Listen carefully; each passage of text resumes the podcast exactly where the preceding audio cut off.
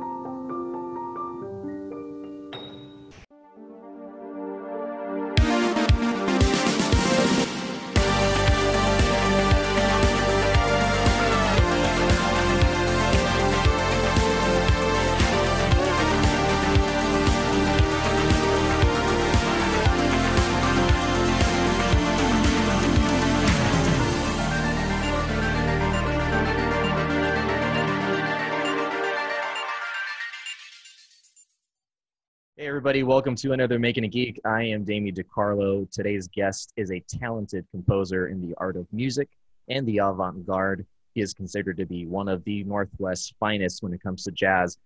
Please welcome musician, teacher, and producer Greg Goebel. Hey, how you doing? How you doing, Greg? Good. How are you? good. Pretty good. You know, it's just been another day in, in quarantine. Uh, no doubt it's been tough on everyone in the industry, um, especially out in Portland. I know that out there's the scene when it comes to doing stuff like what you do. Um, but first of all, I'd like to know how you and your wife are doing during uh, the pandemic. How are you guys holding up? I mean, you know, considering everything, I guess we're doing okay. Uh, my wife's still working full time, so that's good. So at least half the household income is still coming in because, uh, you know, when it came around to March, everything for me kind of stopped almost immediately. Um, so having her still have a job is great. Uh, but lately, I've actually been staying fairly busy, which is weird. That's great. Yeah. So I think that's going to continue probably as long as the weather stays decent. And then when the weather starts getting bad up here in Portland, um, because I've been doing some outdoor outdoor performances and stuff like that, that's all going to go away. So we'll see what happens. But uh, right now, right now, um, I can't complain considering Now, by by bad, let's let's define this for a minute because yes, because you're in Southern California. You don't ever Southern. California bad weather is. I think it's sprinkling outside. That's bad weather. but it's like in Portland bad weather, like it's just a monsoon. Well, I mean, it rains here. You know, the joke is it rains here like nine months out of the year, and it's always gray and dreary. And then when it starts getting dark at 4:45, you know, not many people are wanting to go out and sit on an outdoor patio. Right, right. I, I love Portland. It's one of those easy easy places to just stay in and stay cozy and not have to go anywhere. yeah, for most of the year. Although right now it's been hot up here, so Yeah, well, I, yeah, especially right now here in Southern California, it's just that's just a nightmare. So anyway, um, I don't want to bore my audience with more of uh, Portland and Weather weather talk, but uh, so going into uh, music, I, I, I'm glad that you're on the show. Thank you for being on the show. I, I want to geek out a little bit on music. Um, going into your career, when did your love for music first start for you? Well, I started taking piano lessons when I was four. Just the typical like little kid piano lessons that parents put their kids in. Um, and fortunately for me, um, looking looking back in hindsight, my teacher was really good with students who were that young. Uh, so I think she really developed a a love of music in me from the time I was really little. And then most kids, um, you might you probably know people like this. They end up quitting when they're eight or nine years old, and then you know when they're thirty, they go, "Oh, I wish I hadn't quit piano lessons." You know, I just never quit, You so just kept right on it, but just it kept right like on going. you kind of were born with this kind of talent. Like you just, some kids are born and you know they get placed in their crib with their their rattle or their stuffed animal by their side. You had your Steinway model piano next to your crib where you could just creep up and just Yes. yes, because I grew up in a super rich, super rich house. It just gave me anything I wanted. Yeah, So no, you- that's so not true. since a young young age though, you've had that love for the music. You you you kept with it, which is what you said was the major uh, turning point. With most people, they just tend to drop it and go to something else. So you kept with it. You kept going. Did you have a lot of influence growing up with music in your family? Um, my mom played a little bit of piano, but really never at home. I think she just played when she was younger. My dad's not a musician at all. Um, so I, I grew up with supportive parents. They definitely supported my, uh, musicianship, if you will, but um, they were never very much of an influence directly musically. You know what I mean? Now, when it came to listening to music as a kid, was that something that you were already drawn to jazz or piano, or was it just something that developed over time as you were going through lessons? You know, we had a couple jazz albums, and I mean albums, vinyl, in the house when I was little. But my parents didn't really listen to jazz. I didn't know anything about jazz, and there was a just a really wide range of music. So I didn't actually get into jazz until high school, which is actually pretty late. Interesting, Um, so when I was what is what is freshman year, fourteen, something like that. like that, yeah. uh, I got in the jazz band in high school, which I was n- completely unqualified for. If there just happened to be a vacant seat at the piano that year, and I just got in, but I didn't know what I was doing. For any musicians out there, it- you know, I didn't know what D minus seven meant. I had no idea how to build chords, improvise, no clue. So I was totally, totally underwater my first year in high school. So, what what were some of the uh, instruments that you played? Was it just piano, or did you did you venture off to other instruments? I played piano consistently from the time I was a little kid. I did pick up alto saxophone in middle school, so from uh, what is that sixth grade, and I played through ninth grade, and then I decided to just focus on piano only. So those are the only two instruments I ever, I ever really picked up seriously. Some Now, people can just play a million instruments and they sound really good on Yeah. all of them. I hate those people because I'm not one of those people. I can just focus. I'm just focusing on the one. got it. Well, I mean, that's what made you perfect the art of what you do, um, rather than just being good at all of them. You decided to be you excelled in just piano. Um, now, I assume that goes into keyboard too. You're you're very talented with keyboard. Obviously, we we've discussed keyboard. I know you've done the music for for retro uh, retro game night and um, making a geek. Yeah. Yeah. So producing, that's kind of what you're talking about there. Producing is something I've been getting into um, within the last few years a lot more heavily. And it's, uh, I really enjoy it. Um, that's a little bit, I mean, there's a performance aspect to that as well because I am playing the parts, but um, it's a little different when you're like making a, a synth a synth wave track like like we uh, settled on for your show. Uh, it's more of the programming aspect than the performance aspect of it. Right, and I'm sure there's a big difference uh, mentally how you approach that. Um, Yeah. th- now, in terms of, uh, of instruments that you use for for piano, keyboard, what are what are some of your trusted brands that you you know have to get or that you particularly like to play with? Um, well, I endorse a few companies, so I suppose I should say what they are first. I endorse Nord, um, which is a great keyboard company. If you see a red keyboard on a gig somewhere, chances are it's a Nord. Um, I also endorse 64 Audio, which makes in-ear monitors, and then Dave Smith in- Instruments, which makes uh, great synthesizers. They have for ever. In fact, Dave Smith is uh, he's one of the one of the guys who was influential in developing MIDI, uh, which stands for Okay. Musical Instrument Digital Interface. Right. So that's the way that everybody produces, not everybody, but most people produce music now is via MIDI and virtual instruments. And he was one of the guys who invented that language. And he's still alive and his company is still here and he's still making brand new instruments. And I've got a few of them and they're You just answered the next question.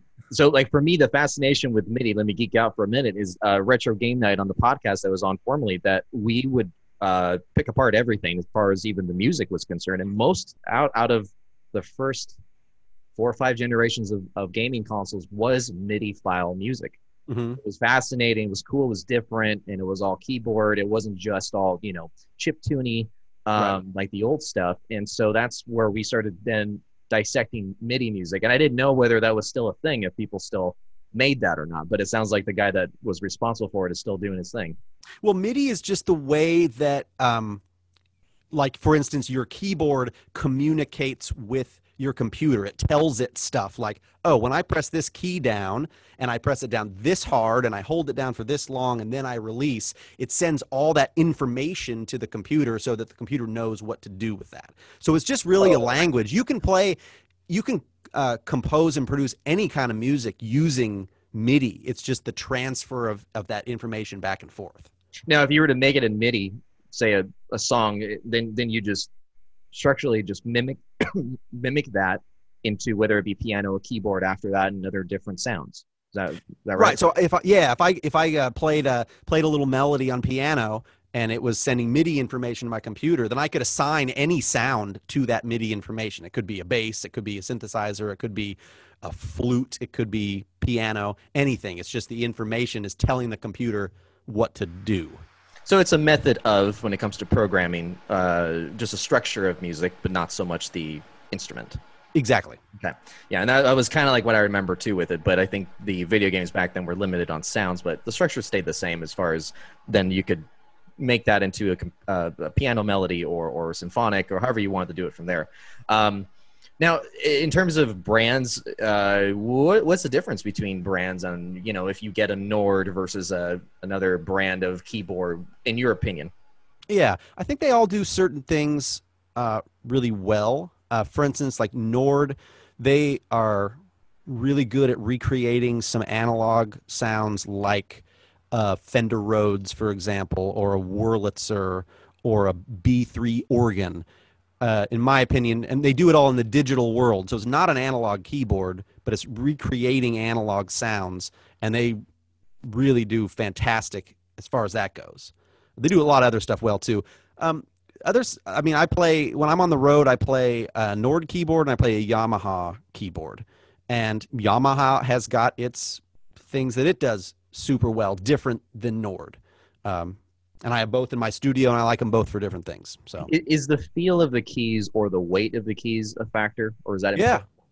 it is for me because I'm a I'm an I'm a piano player. That's how I came up as playing acoustic piano. There's some people who come up playing uh, and they might be playing uh, an, an organ or a synth synth kind of keys that are not weighted. Um, and they're maybe more used to that. So I'm used to the feel of a real piano. I like the feel of that a lot. So that kind of makes a big difference for me. Uh, I really love the feel that Yamaha gets on a lot of their keyboards. I, I would say that's my favorite uh, action Is there such thing as keys that are too heavy as you press it, and some people like that, or it's just Yeah. very like, okay, Yeah, yeah. And especially when you get into real pianos, handmade pianos like Steinway and Mason and Hamlin and uh, uh, those pianos, they're all hand built, so they're all a little bit different. And so if you're investing that kind of money, if you're investing a hundred thousand dollars or more, right? I think instrument I think that- I heard that the most expensive Steinway was about two twenty three point something million that sold several years ago. But uh, I, I obviously I don't I have that one. I it. bought that. Did you? Oh, okay. Yeah, that's, that's the one in- that you had by your crib. It's just outside of it's just outside of frame. Yeah. right. yeah, and I know that those are structured very well. They're made handmade, like you said. That's as far as I know. But as far as then, when it comes to handmade, I think that would be popularized just by the quality um, that you also want to display your piano. Because I mean, let's let's face it, you want to showcase this. It becomes a piece of furniture. It's I don't even know if I want to call it a piece of furniture. More just like a something like of an antique. It's just you don't really touch it, but it, it looks beautiful. And I know some of those grand pianos are gorgeous. Do you ever play on any of those when you do your shows? Uh, yeah, yeah. Um, I've toured uh, and done a lot of jazz touring, and come across some phenomenal pianos in clubs and theaters that we've played. Um, and as far as giving a brand, I mean, I've played some Steinway D's that are just second to none. A Mason and Hamlin double B that was insane. I played uh, in Phoenix on a piano called a Ravenscroft. The the uh, builder of this piano, I think his name's Bob Ravenscroft.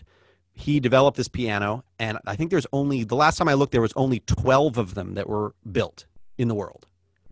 And Bob happens to live in Phoenix, so that's why this piano was there. It was amazing, amazing piano. I had never even heard of it before I showed up, but it was like a Ferrari of pianos.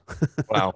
Yeah, you don't see many of those. when you get when you get to be seated on one of those, you just it has to invoke some sort of feeling of just like awe. it's inspiring to play pianos like that because they they don't fight against you when you're trying to make music. Some instruments will fight you. and then you can't it's not as easy to get into that zone where everything feels free and it's and the music is just an extension of yourself with no barrier. With a piano like that, it was not only no barrier, it was inspiring me to play certain things. So, yeah, I wish I owned a piano that gorgeous. I cannot Yeah. afford it. now, now, I Greg, I've seen you play at some live shows. Uh, you're terrific. Uh, tell us about what it's like to prepare for a performance. What's involved when you're getting a gig and, and you know you have a date set out? What what's involved with preparing? Um, I think most of the prep goes in uh, by myself way before the gig at home, just in my own studio practicing. So Does it require often- does it require you to collab with everyone uh, prior to? Uh, not necessarily. It depends on the gig. It depends on the music. Um, depends on how well you know the musicians. If you've never played with them before, then it, it might be a little harder to develop a rapport because you don't have any rapport. Um, doesn't mean you won't make great music. Um, but yeah, I think a lot of the prep goes in beforehand with practicing, you know, uh, making notes, referencing the record- recordings if there's any.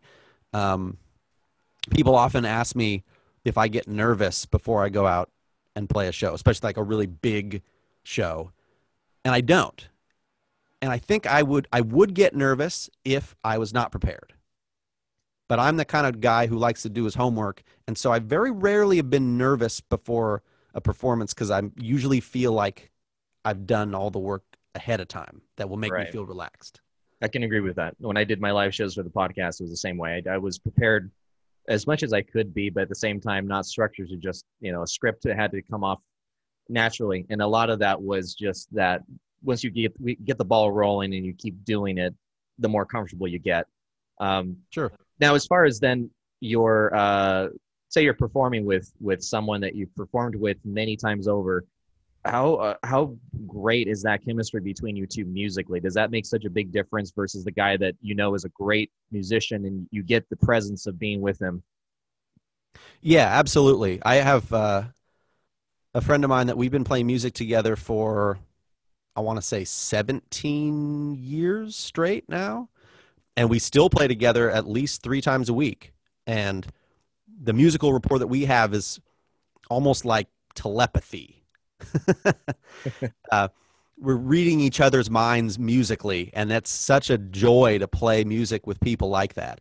Um, another person I tour with, I've been touring with them for 11 to 12 years, and we have a fantastic rapport. Sometimes we do duo concerts, sometimes it's with the whole band, but um, again, it's it kind of becomes like you're reading each other's mind, and and your phrasing becomes the same, and you leave space for the other person while they're leaving space for you at another time and you're not stepping on each other's toes it's kind of the the dream to to play with somebody like that what makes it difficult to then play with someone that's difficult i guess you could say is it just that you don't have the connection or is it that they do their thing be. much it could be i mean i've played with musicians who are fantastic and there doesn't seem to be a hookup um, and then i've played with musicians who are uh, totally unknown, but they're listening really well and they're willing to uh, keep their ego out of the music and just serve the music.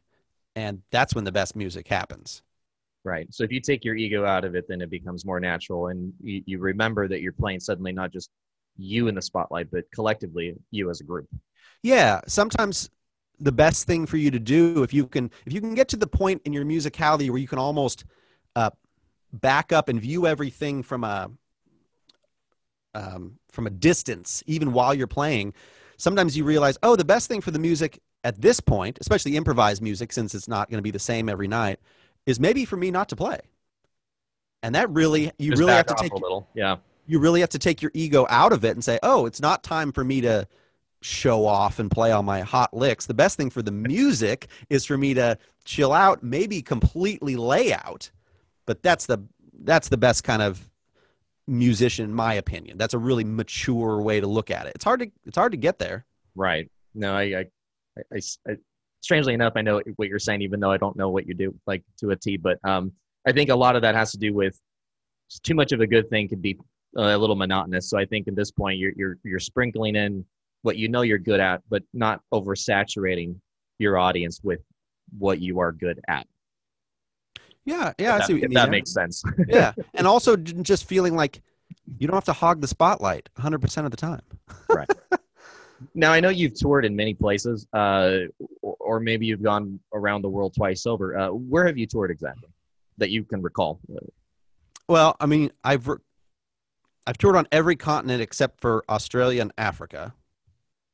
So a lot of touring in, you know, Canada, the United States, obviously, Mexico. I've been to Chile, Argentina, and then let's see, Japan, China, Thailand, and then all over Europe, almost every country in Europe.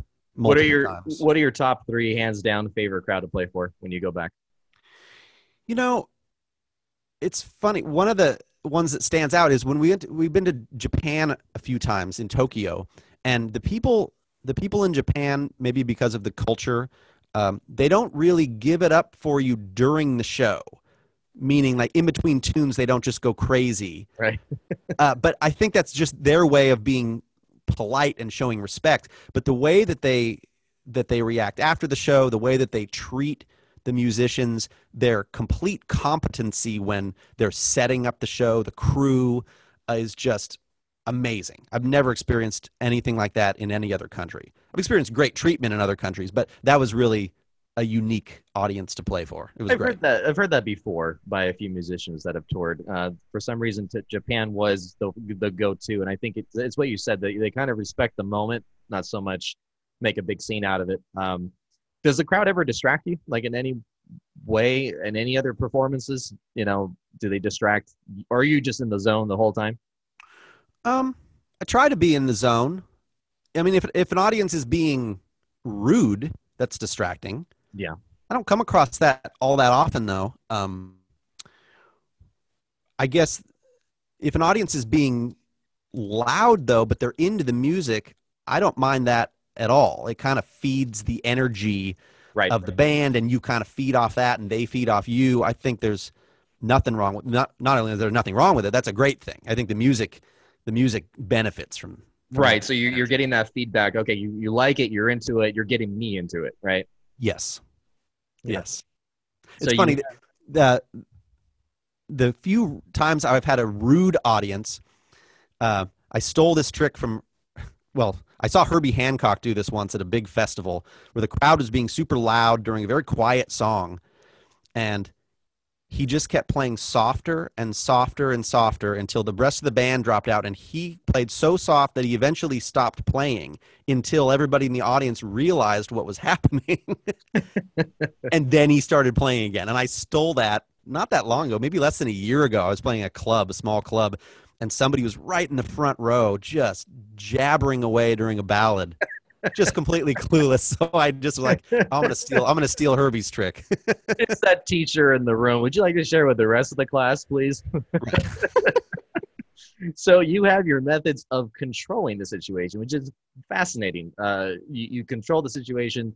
You can either feed off of it or, or even change your your your your surrounding. Essentially, I mean, if you did that and you could get someone to either quiet down or get more into it, then you have full control of the show.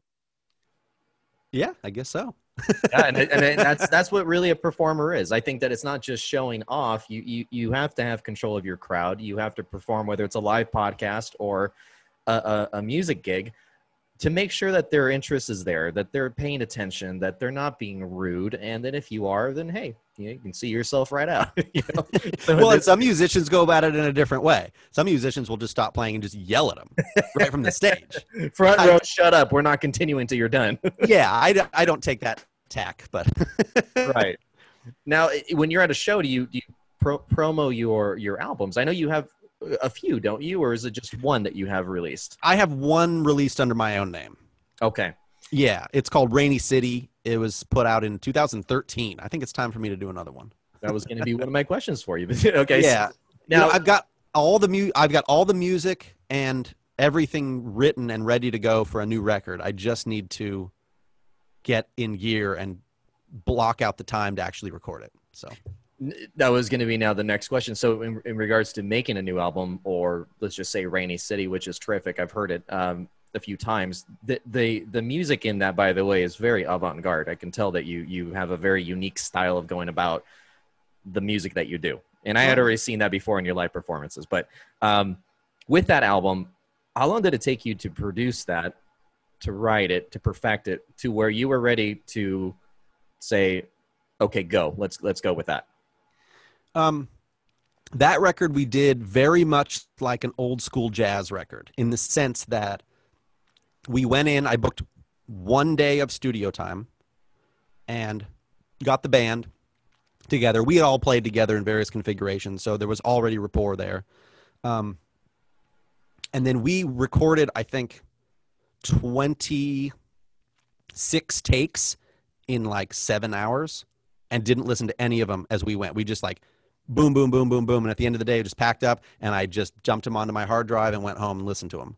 right So that was that's way different than producing like a pop record where you're multi-tracking everybody on different days and then you're going through and nitpicking every little thing. This was very much like a jazz record and whatever came out that day, that's what came out, right? Right, and jazz typically is that way, isn't it? Or am I wrong? It's kind of just Um, let it roll and see what happens. There's a lot of improvisation, sure. But there's, you know, there's a fair amount of albums that you have probably heard that you don't even know that there are a bunch of edits on there. And it's kind of like chopped up and Frankenstein together to make Right. the perfect cut.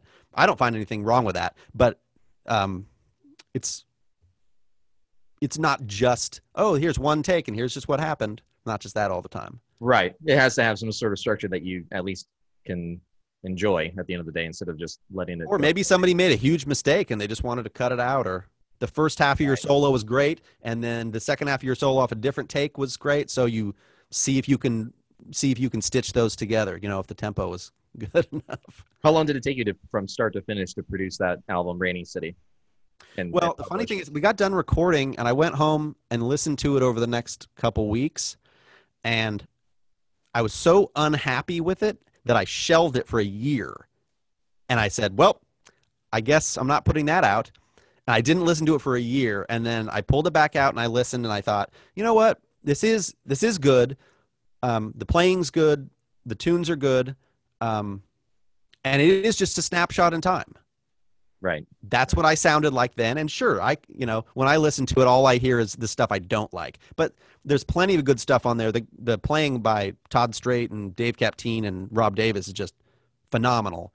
Um, and so I decided after that, I was like, okay, we'll take it back in, we'll mix it, we'll master it, get it put out, and I'm happy that I did. Yeah, and I, I would say almost every band that I know that I, I enjoy, they always go through the first couple of albums where their sound is extremely different, and they would probably critique it as the way you're critiquing Rainy City, which I, I think is fantastic. But I know maybe with you, you've evolved to different different uh, methods and maybe different ways of going about making the music you enjoy to give out. But I think that each band has the first couple of albums that establishes who they want to be and then they start going into more and further further you know different types of styles and different uh they, they they critique essentially themselves the way you just said that you know snapshot in time i didn't really like it that way but it doesn't mean your fans don't like it so which is good Right. that i'm glad you put it out because it's really great Yeah, I'm glad I put it out too. And you know, the new music that I've written for hopefully a second album. Maybe this podcast will get me to get my butt in gear to do it. uh, sounds so different than Rainy City, um, and it's just because I'm, you know, I'm how many years? Seven years older now, and I have, you know, many other kinds of music that I like to listen to, and I wanted to put that into these new tunes. So yeah, very different. now i i i assume not but i because i didn't find it but rainy city isn't actually a vinyl press available is it No, there's no vinyl. Okay is that something you want to do with your music go into vinyl Eh, Possible. I mean, it's kind of a cool, kitschy thing, especially here in Portland. That's what I was just about to say because I lived in Oregon for for a little while and I know Yeah. the people there. And uh, I personally am a big vinyl fan, but I feel that the kind of music you do would just be perfect for that kind of a vibe. You know, it it is, and I have friends that over the last couple of years have done vinyl pressings, and it's very cool. Um, I'll have to think about that. I mean, the the cost per unit of vinyl is so much higher than per unit on Sure. CD Sure. that you you really have to jack the price up. And then then the thought is for me, do I even want to do CD at all, or should this all be download only? exactly. Now we're in a day and age where I I cannot remember someone telling me they bought a CD. I just Yeah. don't know when that was. yeah, I ran out of CDs uh, from Rainy City years ago, and I never bothered to press up more. I probably should have to sell at gigs, but you can still download it on iTunes and you know yeah. all that stuff. So it's out there. Might be the way to go for now, but I know that you know when it comes to vinyl, it's a bit trendier. It's definitely a, a collector item, um, you know. And I think maybe as you produce more albums, maybe you'll find the one that you really want to go into that realm. Because I mean, vinyl is just to me that special, special uh, way of you know exploiting the the album that has either been the most favored or the one that you treasure the most.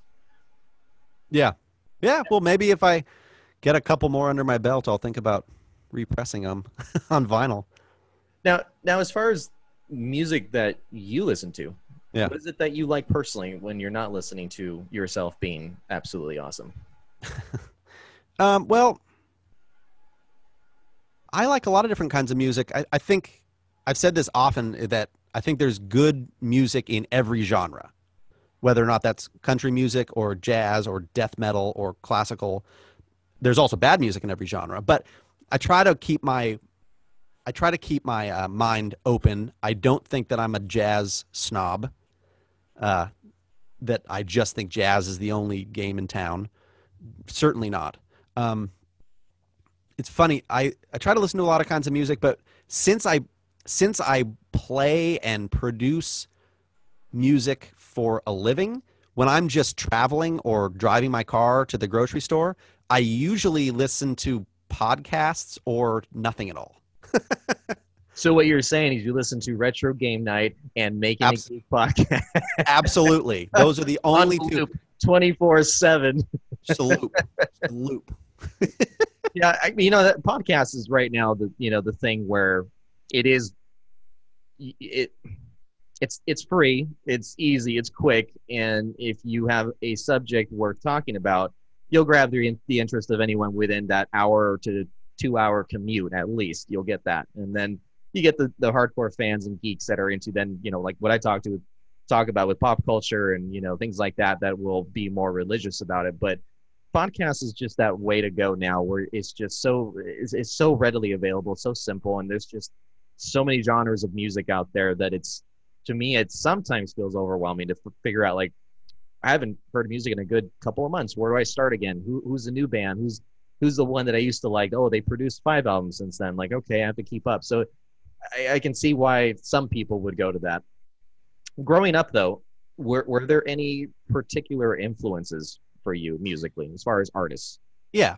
When I first started learning jazz in high school, I went to a record store and I randomly bought a record just because it had a piano player on it and it was jazz. I had no, I, I didn't know any names of anybody. So I took this record home and really liked it. Turns out it was an Oscar Peterson record with his classic trio with Ray Brown, Ed Thigpen, and it was called Oscar Peterson Trio Plus One with Clark Terry, who's a great trumpet flugelhorn player one of the one of still one of my favorite jazz records. I got so lucky for picking that record. I could have easily picked Kenny G Silhouette and not known the difference in the record store. But I picked that Oscar Peterson records. That was my first kind of like intro into jazz, which was great. And I love Oscar Peterson. I I've never tried to sound like Oscar Peterson. Um, this the, my biggest influence on piano is by far Keith Jarrett. I don't know if you're familiar with that name. No. But in the jazz world, he's revered as one of the greatest living improvisers. And I I agree with that statement. I've seen him multiple times. Hearing Keith was just jaw dropping and eye opening for me. I never knew that jazz piano could sound like that. And I still love listening to Keith records, whether or not they're his quartet from the 70s or his standards trio or solo records. Um, it's just amazing. Um, so he's definitely my number one influence. And then, you know, all the other stock kind of influences. That sounds uh, derogatory. I didn't mean it to be that way. People like Herbie Hancock, Chick Corea, Bud Powell. Uh, the list goes goes on. Right. Um, those are yeah, they're all influences of mine. But Keith kind of was the first and stands stands the highest for me. Uh, as far as now with the pandemic, uh, you, you kind of mentioned you were kind of working on something. How have you made use of your time now that you're not actually performing? Are you currently working on anything? Any sort of album or maybe possible album? Well, I've been doing some collaborations with people, kind of like sending tracks back and forth, stuff like that. Um, so that's been kind of cool. You can't really do stuff live with people yet in a real way because the latency issues are too big. Um, when you're doing a podcast like this, the latency doesn't really affect the conversation that much. I mean, sometimes there's some interrupting, but with music, it's just a total deal breaker. Right. Um, I know I know that some places over here are doing a live stream of performances for uh, the general audience, and they'll they'll purchase say, I guess it's called an online ticket, and they'll actually watch the show from wherever they're performing. But right, I, I know that it's difficult now with the pandemic. Do you do you feel that? First of all, do you miss pl- playing live, or is this kind of like a nice break that you enjoy? Uh, it's not a break that I enjoy. No, I love playing live. Uh, the fact is, though, I've been doing uh, performing still. I've been playing uh, outdoor venues because the weather up here is real nice. So there's a few places in town with big outdoor patios that are covered. Everybody's really far spaced apart. Um, so that's been nice. I've would, been. Would, this be in Portland that you're talking about? In Portland. Okay. Yeah. This year, I all my touring is gone. This year, no no touring, no traveling. Right. Right. So so that's you, all gone. You found some socially safe distance uh, venues, and uh, have you been performing alone or with a collaboration with a group? Yeah, trios, quartets. Okay. Um, I'm also booking a live streaming series based, you know, uh, from what you were saying, at a at a club here. Uh, we do every Monday a jazz night that streams live from the club. There's no audience, obviously, and everybody's right. wearing masks and spaced far apart. But the streaming company does a great job, and people tune in and donate, and it's been pretty successful, I think. So That's I great. think back to your question about like post pandemic normal, I don't think anybody really thinks that. Um, but I think some some good things could come out of this in the sense that there might be some other areas of income for musicians that are going to be opened up, like streaming quite a bit more than was happening before, Right. um, and just other ways to collaborate with people, uh, not just locally but nationally, internationally. I think stuff like that might um, take a front seat coming up. so That are you a good thing. are you and your group just really far apart when you perform? Is it, six- that we changed? stay six feet apart. Yeah. Okay. Is that always kind of was before, or you, you you didn't get any closer than that? I assume, right? No, we'd get closer than that for sure. Oh, okay. So that's, yeah, because on a small little stage, you're really like crammed in there. right. Um, That, so that does does that affect at all? Going back to the chemistry and kind of like feeling the vibe of each other. Does it still stay the same as long as you can hear the music?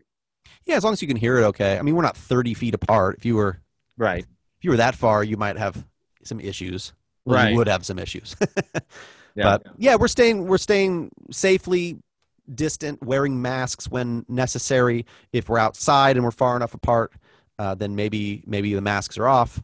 Um, but yeah, I feel like everybody's taking it pretty seriously uh, when we are performing, which is good. That's fantastic. Yeah, you want to stay safe, especially during these very strange times with uh, being distant from each other. But at the same time, you can still go do things like this, which is nice because you can kind of feel that the world isn't so abnormal. You can do somewhat of a normal thing, which we used to do and take for granted. I know for me, I I miss going to concerts. I miss going to live shows where I could just go and show up if I felt like it. Now it's just a bit of more of a careful. Uh, you think twice about whether you should go somewhere, so you need to be careful at all times. Yeah, Now- for sure. Now I know that you teach, Greg. Uh, we talked about that before. Uh, tell me a little bit about what you did. Uh, I I mean, are, are you currently teaching music, or is that taken a, a side on the sideline a little bit? I'm teaching still. I do it all on online, like via Skype or FaceTime or Zoom, um, which is you know not ideal, but I find that the lessons I've been having with uh, my students are really productive still, and uh, people seem to really enjoy it. I've actually had a few people hit me up uh, after the pandemic started to start taking lessons, knowing full well it would be only online. So Yeah. Yeah. Uh, and at least you get to keep doing that too. And but I know that it's just a little difficult, most likely, to be able to. You can only go so far when it's online. I know teachers are having a hard time when they do that because being close to the student uh, makes a huge difference to be able to show physically show how to operate or to uh, go through problem solving or anything like that. But you know, you do the best you can, and obviously, we're getting kind of good at Zoom meetings and Skype and trying to do our best to explain better what we're talking about or whether you're p- performing you know those kind of things Right. If I had if I had beginner students, it would be so difficult to do it online only. I don't have any beginner students, so I think for me it might be a little easier because I'm not having to maybe uh, physically show them how to hold their hand or you know what I mean. We're talking a lot of conceptual based stuff, um, and so I think that makes it an easier job for me. I know some people who are teaching online and they have like a beginning student on violin, let's say. How do you show them how to hold it and how to hold the bow on Zoom? I can't imagine how difficult that would be. it's got to be difficult but Yeah. we're we're doing the best we can with what we have and i'm sure that everyone's gonna by the end of this pandemic be very good at online calls now uh with the awesome music that you made for making a geek um is this something that you would like to venture into? Something that you would consider going into that kind of style music whether it be live or a next studio recording? It's funny that you say that because before we talked about doing the theme to your show, I had already done some production that was um, kind of in that vein, not completely synthwave, but kind of that 80s retro feel behind um, some hip hop tracks that I produced. And then we talked, and then since then, I've actually produced a few other synthwave tracks, and I've done some stuff some personal projects where I've been writing some stuff that's kind of that synth based stuff. So it's funny that you asked that because I've already been doing it.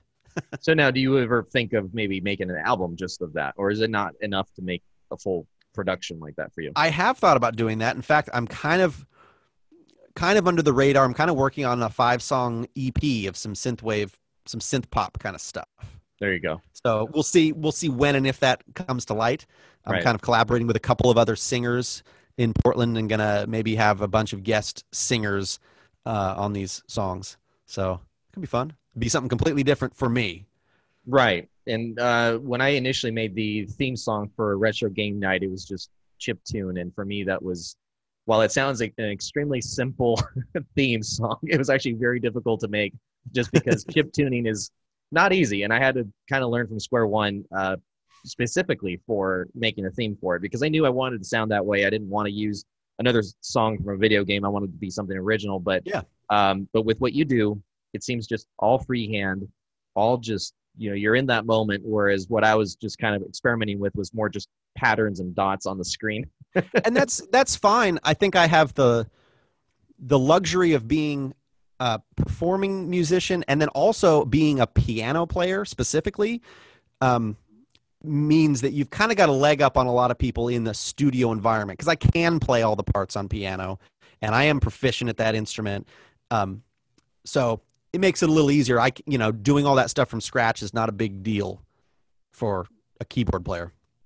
before we go fast forward post pandemic uh, where, where do you see yourself going with your music now that you've had some time to do what you're still doing you have developed that appreciation for performing again You, you, you, you, you're dying to get back to normal where do you see yourself going you know after a couple years of post pandemic Well, I mean, I'm I'm hoping to get back um, to touring. I really do like touring and traveling. Um, plus, it's good for my income. you always that- make that more, you always make more money not in your own city. Yeah. Um, so, uh, but I, do- I do really enjoy that. Um, and then you know, I was performing so much right before the pandemic that to go from that to zero was a big shock. So I'm hoping at some point to get back to at least you know what I was doing before, which is five or six nights a week playing gigs. Um, that that would be really great just because I know that I know I'm I'm getting this vision of people getting back to normal after everything. And I think it's just going to be such a great gig that first gig that you get back where everything's just back to normal. Everyone's just back doing what they're doing. And you get to be in that vibe of back to normality. And they're feeling it too. I think you're going to have a couple years of performing that are going to be fantastic. And, and your crowd's going to be so into it because they're just happy to be there in the moment. I sure hope so, because you know, live music is a hard way to make a living, and I think if people do take it for granted, then people just don't come out. And I think now it's really shown people that oh, I I really missed that. I should have been doing that more often, and they're really showing up for stuff when stuff does happen. Now people are showing up, and then hopefully even more so when back to some semblance of normal, where you don't have to wear a mask in a tiny jazz club. Absolutely. Well, I, I, I, like I said, I've seen you a few times. Uh, definitely pick up Rainy City, really great. Um, but before we go, Greg, where can where can uh, folks find you? Uh, my website is www.greggoebelmusic.com. So G R E G G O E B E L music.com. Um, so there, there I've got a bunch of a bunch of uh, videos, uh, teaching tutorials, uh, other production kind of stuff. So you can hear various things of my own performing and also kind of stuff that I've been producing. Um, you can also contact me through there. But then all the other typical stuff: Facebook, Instagram, Twitter. So Fantastic. you can follow Awesome. me on all follow me on all those. And you can find me at Damien underscore DeCarlo, also at Making a Geek underscore podcast. Greg, thank you so much for being on the show. Uh, I wish you and your wife well and stay safe during the pandemic. Don't go out for anything unless it's just for music. Hey, thanks for having me. Good to see you too. Hope you're doing well. Don't forget to hit subscribe and that little bell on this channel for more cool content. Until next time, everybody, keep calm and geek out. Good night, everybody.